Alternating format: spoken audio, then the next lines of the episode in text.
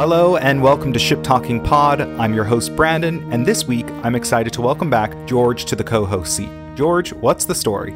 The story started long ago, Brandon. I sent you an email and you requested my auditory talents, and I've managed to scramble my way to the top of this scurvy ladder, and I am now somehow a temporary co-host once again. My Machiavellian schemes are paying off. How are you? I'm good. I always forget that what's the story is more of an Irish phrase. So when I say it with my other friends outside the country, they're like, what's the story? The tale. What do you mean? Tell me a good tale. Yeah, doing good though. It's great to have you back. Of course, Robbie's still on his shore leave, but very excited to have you here. We have got a fun show ahead of us. Always good to be here. Soon I will be Trek famous, no doubt. My life is on the up. Sure is. So, on this week's episode, Brandon is going to be sitting down for a chat with not one, but two members of Trek ship royalty. The first is legendary ship designer and creator of the beloved Enterprise D, as well as many other ships, Mr. Andrew Probert, the big cheese himself, and Thomas Moroney is going to be joining us as a special guest host. He is the lead ship artist for Star Trek Online. I've really been looking forward to speaking with Andrew for quite a while so we can discuss all ship work, not only from TNG, but of course the motion picture as well. And I'm also, of course, very happy to welcome back my good friend and previous colleague Thomas to the show. He, of course, joined us on episode 1 alongside Rick Sternbach. I always forget that Andrew worked on the motion picture as well. But yes, it's going to be wonderful having Thomas as part of the discussion. Yeah. I know he's worked on bringing Andrew's creations to life in game, including some we've never seen before on screen. Yeah, he's done a lot of cool work, and I'm excited for the two of them to get together. I actually think it's the first time they're ever speaking with each other, so those are always fun chats when we bring together two ship artists for the first time on the same episode. The chat with these two during the episode is going to be 16 minutes long, and our patrons that are subscribed via Patreon at the Enterprise C tier or higher will have access to the full expanded chat that's runtime is around 45 minutes. But before we go meet the guys, we're going to review your submissions for last week's community queue and share the next one. And after the chat with them, we'll warp on over to this week's All Hands on Deck segment and announce who our next very fine guest will be. We've got a lot to get through this week, so let's make it so and get into this week's community queue segment.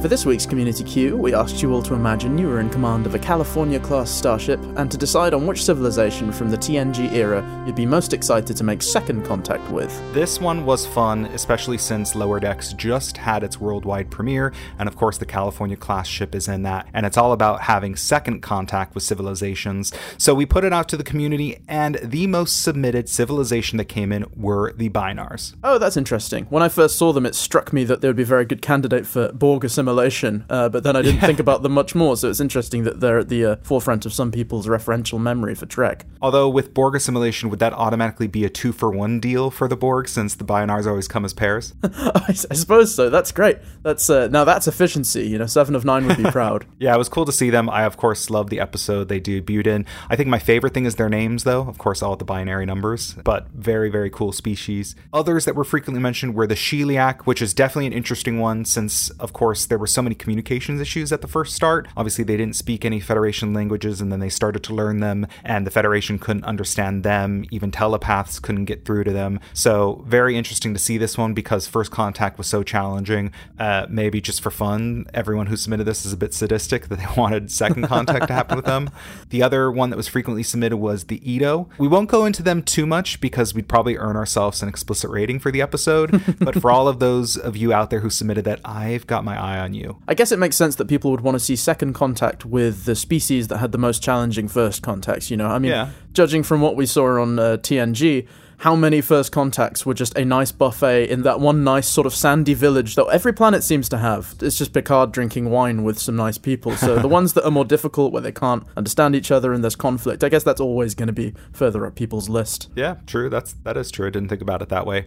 Surprisingly, we also saw a lot of submissions for the Kaitians, but actually their first contact, as far as we know, were during the TOS days because they were in the animated series. Though, of course, Lower Decks is in the TNG era, and maybe because because we see so many of them, it came to mind that they're kind of part of that era. But I was happy to see that because I have a engineering character in Star Trek Online who's a Cation, and they're a lot of fun to jump around with because they've got special jumping abilities. So I don't think we ever saw that in any canon, that they could jump pretty high, but I might be mistaken. I mean, I understand the turnaround for episodes of TNG was pretty quick, and I don't know what kind of intricate Bungie system you'd need to be launching a bit part actor into the sky. So I see maybe why they skipped on that bit of the particular canon for the race there. Yeah. I don't know if you remember, Brandon, but there was that one episode of Voyager, Blink of an Eye, in season 6, I think, where they encounter a planet where time is much faster. So, you know, they find them where they're a proto-civilization, and within a few days they're sending probes up to scan Voyager, and it's been like they think it's some kind of symbolic star or something. Yeah. I want to see what second contact with them would look like. Obviously, they're in the Delta Quadrant, but assuming they haven't destroyed themselves, what kind of technology will they have? And, like, can they leave the bubble? Yeah. I guess when I was thinking of the question, I was like, stick to TNG, but TNG era includes many other things. So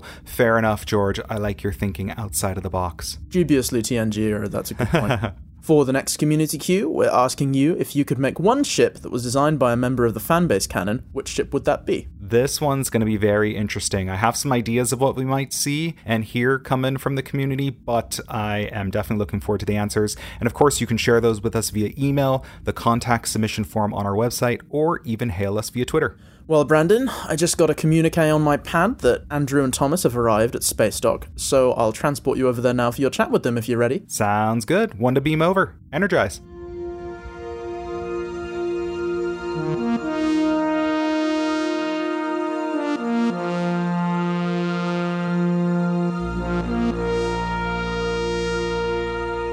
Occasionally somebody will ask me, well, what would an Enterprise Z look like? So I've come up with a few configurations that I think probably push that whole design combination, saucer, engines, engineering, and so on, as far as it can go. Yeah. Well, that's the whole thing. Gene really didn't want us to deviate very far from the original, the TOS Enterprise, because he always felt that ship is a character like any of the other characters. And it certainly is the symbol of Star Trek. So, it's rare that you see any advertisement about Star Trek, or used to be, that did not include an image of the Enterprise. Anyway, we still had that ballpark to play in, Matt Jeffries came up with. And it's really funny. How many different ways can you do this thing and make it all look different, but yet the same? Different. Yeah. I think one of my favorite stories about you when you were designing Enterprise-D was with the saucer and trying to figure out how it attached to its main engineering, and you saw that piece of wire that someone was walking around with, and you just happened to glance up and say, that's exactly what I need to do to get the D to actually connect like it should. I was waiting for a meeting with Gene, and this electrician walked through the room, and he had this electrical cable, that kind of looks like a gooseneck lamp, and he just had it in a big loop. So it came out of his hand and went into a loop and came back into his hand as if it was the rim of the saucer. Right. And the way it connected back, I thought, well, that's perfect, because since I wanted to go organic on this D, I didn't want to, plaster a straight dorsal into this saucer. Sure. I wanted it to somehow blend, but I couldn't come up with the idea on how to do that until that thunderbolt just happened to walk by. So, yeah. It's amazing how those moments happen, and usually you're trying to solve a problem and then you kind of have to step away from it and kind of wait for inspiration to strike, or you're lying in bed and then all of a sudden you get like, oh, that's the missing piece, right? In that case, a lot of times ideas pop into your head when you deliberately don't think about them. Yeah. Like if you go, I don't know, you're at home and you take a shower and you're standing there in the shower and it's like, oh yeah, now I can understand what to do, or go for a walk or whatever. But with me, I get some of that, but the other side is I just keep cranking out drawings until I kind of hold my way down to something that works at the moment. And I imagine that extends to not only the ship itself, but maybe certain abilities or certain aspects of the ship. Like, for instance, we knew that, and we saw that the Galaxy class, the Enterprise-D, could saucer separate. Well, yeah, that was, the saucer separation has always been a part of the starship design. Right. Even Kirk's original saucer had the ability to separate, although they never did. But, yeah.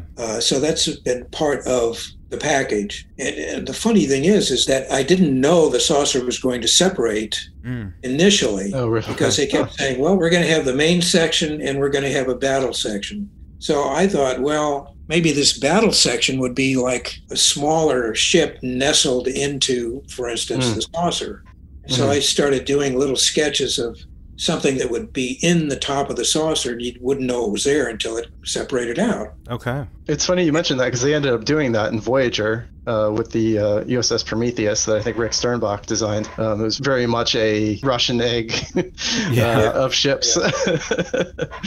Yeah, well, you know, at the time, you know, Gene said, no, well, the saucer is going to separate and the engineering hull is going to be the battle section. So it's like, oh, crap, I've got all of this blended together.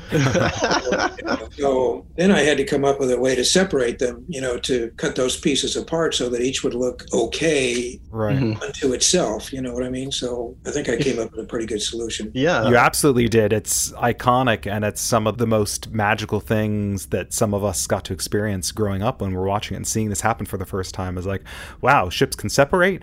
It was absolutely magical. And it's interesting you talked about that you built it in the top and maybe pops up, because you also have the captain's yacht at the bottom of the saucer. So that was something that also separated. And it sounds like maybe chicken before the egg, which of those maybe came first? Did one influence the other? I don't think so. I mean, obvious to me that the captain's yacht came way after the ship had, you know, had its configuration, had the saucer separation, joint lines and all of that in place. And I just thought that the captain, you know, in the Navy, probably in every Navy, the captain and admirals have their own private shuttles, if you will. Sure, you know? Sure. The captain has a captain's barge and along with the, you know, admiral's barge and so on and so forth. So, which, you know, are basically reserved for dignitaries, you know, or whenever the captain wants to go someplace, then that's his private boat. So I thought, well, you know, if we're based on the Navy-ish, you know, let me propose that for our captain. And Gene looked at it and he said, yeah, that's a good idea. So I put it in. And then later on, there's a script that starts out with Captain Picard is away from the ship. And he radios in or whatever and says, you know, I'm approaching, I'm coming back, or whatever the dialogue is. And Riker, he says like, well, you know, prepare to receive the captain's shuttle. And I called up the production manager and I said, wait a minute, we have a yacht that the captain should be in, not a shuttlecraft. And he goes, what do you mean? I goes, well, the bottom of the ship, there's this yacht. He says, who knows about it? I go, well, Gene approved it. Right. He says, yeah, it sounds like a pleasure craft. He says, no, we're just going to stay with shuttle. Click. Oh, It's... You tell an almost identical story to Rick Sternbach with the aero shuttle that's on the underside of Voyager. And when they were talking about, you know, the Delta Flyer, he's like, wait a minute, we've got this other shuttle that's built underneath. We should use this. And there's been this work done on it. And it was kind of like, no, we're going to go in this direction. So it's so interesting. You both had those similar situations, just, you know, decades apart. Actually, when I was working on the motion picture, I had some proposals for the dry dock, and nobody knows this, but there should actually be 5 dry docks orbiting around the space office complex. But they only shot one dry dock. Is such a waste. Anyway, so I was showing Gene some sketches of dry dock ideas, and the sketches included other ships that were in the dry docks. And I was showing him that what I was proposing was an expandable design so that it could be reconfigured to smaller ships or taller ships or wider ships. But one of those ships happened to be based on one of those single engine designs from...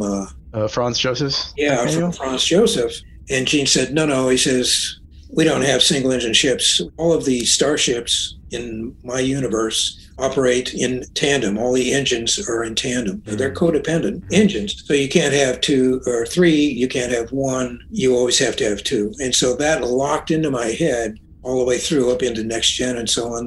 That was it, you know. And so I continued that thinking with the fact that the engines, because they're codependent, need to see each other. They need to be in line of sight across the hull to see each other. So that's what freaks me out about all these subsequent designs where they're like, the hulls are blocking the view. And, I mean, it just drives me nuts. But I'm not on the show anymore, so it's like it's not my game. But while I was on the ship or show, same thing. Everything was designed the same way. So if you look at my shuttlecraft, the Galileo, those warp engines can see each other underneath the hull. Right, if you look at the Ferengi Marauder, the hull curves up just enough to let the warp engines see each other underneath. Oh, interesting. So that's why you had that curve there, was for that line of sight. Okay. Yeah. And then, of course, the Warbird, those engines can definitely see each other. Yeah. But, and a lot of people wonder about those, what they call wings, but they're really just supports for the engines. And my original design had a lot more hull, on the center line of the ship, so that it didn't look so much like wings, but...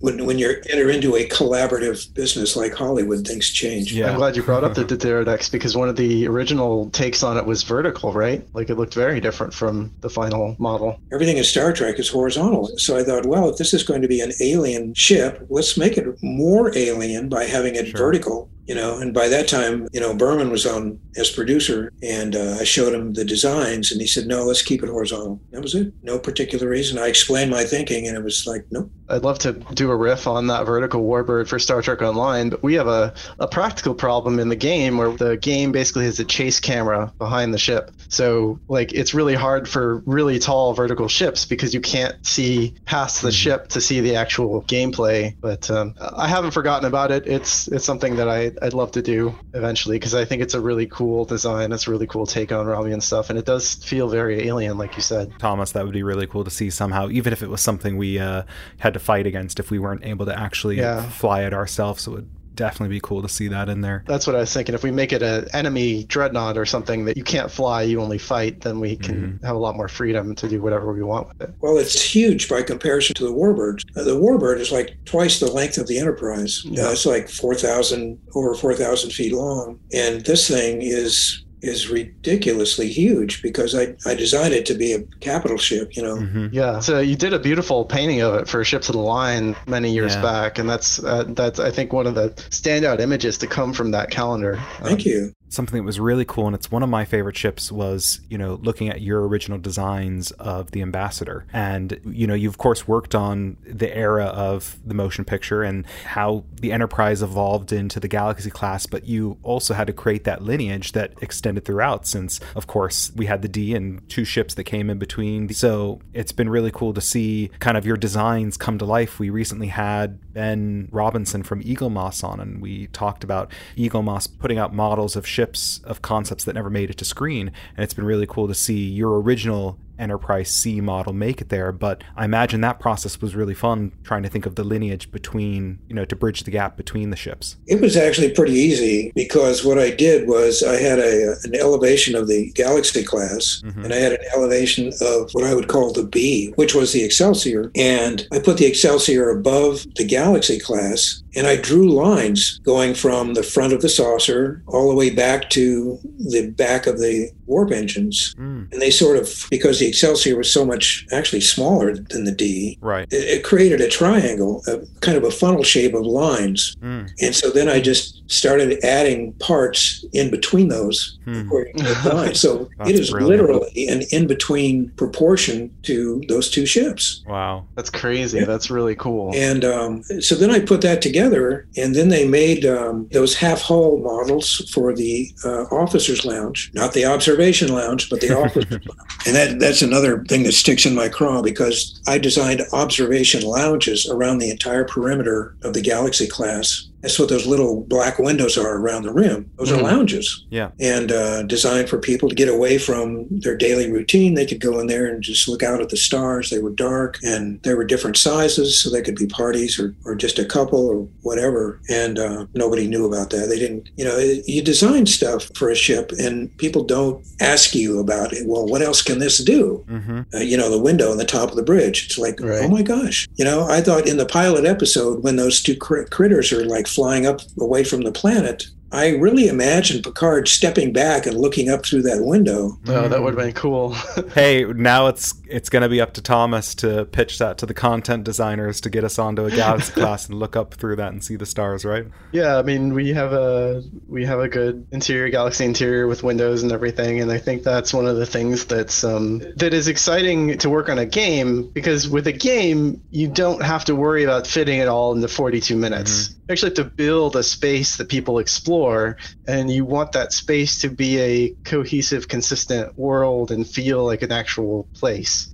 Sure. And so you do get to fill in all the margins that and use all the things that maybe they didn't get to do in the actual show. It's a great idea. Yeah, you can find the bathroom. Everybody says, well, where's the bathroom? Right. So many people are concerned about the damn bathroom. Well, knowing that, I designed it into the bridge. Yeah, there's a head on the, you know, it's even got an acoudogram on the door that says head, you know? Yeah. Yeah. With different alien races now aboard the ship, it would be interesting when the door opens on the floor, you have these different colored lines, and each race would follow its line to the receptacle that it could use. Right. Gents, I know you both have a lot of design work to get back to, so I really appreciate your time here today. But before I let you go, I've got 5 rapid-fire questions that I'd like to ask. I'll read the question out, and I'd love to know the very first answer that comes to mind. Does that sound good? No, but I'll do it anyway. All right, Andrew, I'm gonna put you in the hot seat first. What is your favorite ship? Probably the Vulcan shuttle. What is your favorite series? The original series, TOS. Who's your favorite captain? Really? Of all Star Trek? Yep. My favorite captain is actually the woman who was on, like, the Reliant in Star Trek 4, the Saratoga. Yeah, the Saratoga. She seemed like the most kick-ass, level-headed captain. I mean, there was something about her that instantly said, this woman's in charge, and she knows what she's doing, and I don't know. There was something I really liked about her. That's a good answer. And if you were headed into Starfleet Academy and had to pick one of the 3 career tracks, would you go into command, science, or engineering? I'd have to go into engineering. Makes sense. And lastly, in the latest season of Star Trek Discovery, we see Federation ships in the future that have detached nacelles. Now, we were just speaking about how technology has advanced so far. This is over 1,100 years in the future, so really anything is possible. Now, engineering reasoning aside, when it comes to the design aesthetic, are you a yay or a nay on detached nacelles? It would depend on why they needed to detach.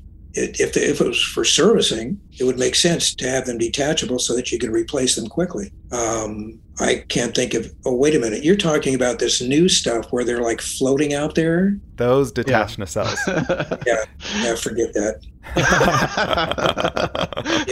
That's another gimmick. That's like the gimmick of the warp engines on Voyager swing up and down, you know? That doesn't work for me either. Fair enough. Now, Thomas, you were on episode 1 and you've already answered these, but I'm not letting you off that easily. I would love to know your thoughts on detached nacelles for design aesthetic. Are you a yay or a nay? It's not the choice I would have made. Kind of pretty much for how Andy said, you know, I could be sold on it if there is a good enough reason, but that's just not necessarily the way that I would have gone. Fair enough. Andrew and Thomas, thanks again for joining us this week. It's been a real treat. While you both head out, I'm going to go meet George for this week's All Hands on Deck segment.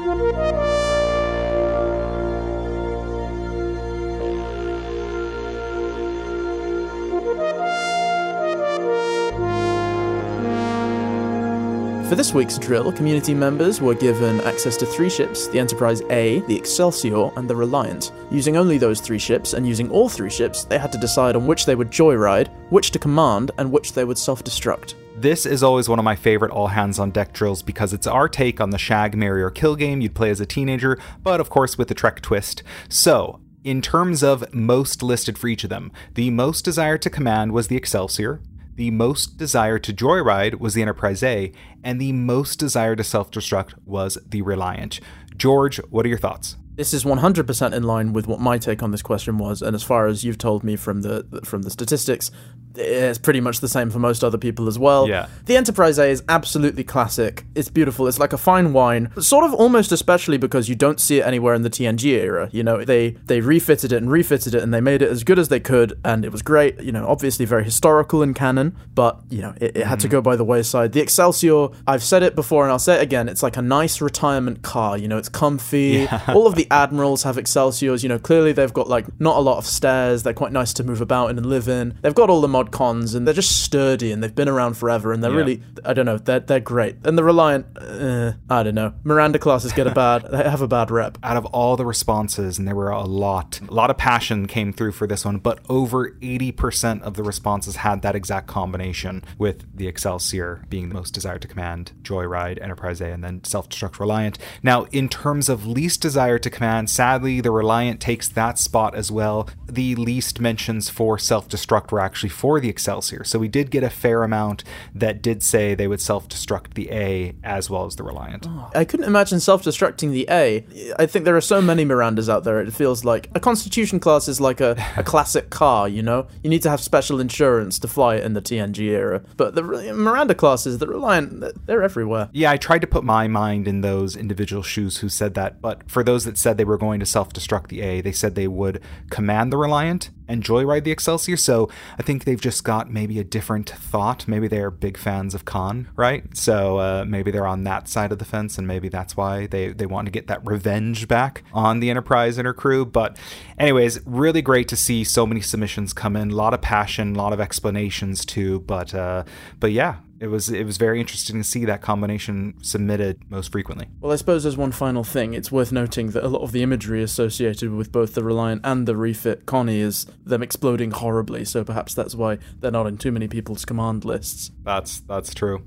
Well, if you want to participate in the weekly drills, we announce them on our Twitter towards the end of each week, so do keep an eye out. Brandon, we're coming to the end of this week's episode, but as per tradition, before we warp out, shall we announce the next special guest? We shall, and yeah, just each week seems to go by so fast. But next week, we're very excited to share that Adam Isle is stopping by the pod to talk ship with us. Not only is he a ship artist, but he's the creator of the Odyssey class, which is the same class as the Enterprise F. You get done with one of the TNG movies, and you're like, this Enterprise E, but what's the Enterprise F? Does that exist? Is that a thing? So you Google it, you see it, and you go, oh, it's a fan design. Oh, it's got two necks. Oh, it's really beautiful. Oh, I can fly it in Star Trek Online. And then, you know, there's so much behind it. Very excited to hear what he's got to say. Yeah, it's going to be a fun chat. Don't forget, hailing frequencies are always open. Head to shiptalkingpod.com to transmit a message via the submission form. And while you're there, check out our merch. We've got some really cool things. I have got some new pictures that have come in, so we're going to have to get those posted. And we're going to start doing some giveaways of merch on Twitter, so keep your eyes out. And of course, while you're on the website, make sure to click the link to our Patreon that's at the top of the page and view the special benefits we're providing to patrons in return for their support, including expanded chats with all of our guests and even the chance to interact with them on a daily basis. You can also email us directly at hello@shiptalkingpod.com. It's a great way to share your feedback on the show in addition to entries for the community queue. Brandon has also personally assured me that he will reply to every single email we get, so drop us a line. I do reply to every single email, so I would love to hear from you. We're of course very active on Twitter. You can find us at Ship Talking Pod. Our community manager James Amy engages with the community there, shares daily ship facts and ship memes, and it's also where you can participate in the all hands on deck drills. It's a lot of fun, so thanks, James, for all you do for the community. James is a very fine fella, despite him being my constant rival for Employee of the Month. Of course, the best way to support us is to tell your Trekkie and Trekker friends about the show. They can find us on any and all of the podcast platforms, or just send them to our website and they can get direct links from there. And, of course, I cannot end us without giving a big thanks to you, George, for all the epic work you do as our audio engineer each week, as each episode would not go out live without you. Well, shucks, Brandon. It's always a pleasure to be here, and it's been a lot easier editing all of the episodes since I got my mitts on a very fine ship-talking mug, out of which I drink late-night orange juice while I'm editing the pod. And, of course, thank you to our amazing listeners, our community, and our patrons on Patreon who support the show. You all make this a ton of fun. Until next week, may your Earl Grey be hot, and may your threat ganglia be unstimulated. Well, unless you're some Kelpian Janeway type that likes coffee and have gone through Vihari and don't have threat ganglia, you'll have to find some other way to stay unstimulated, but I hope you do. We'll see you next week. Stay well. Bye. Bye.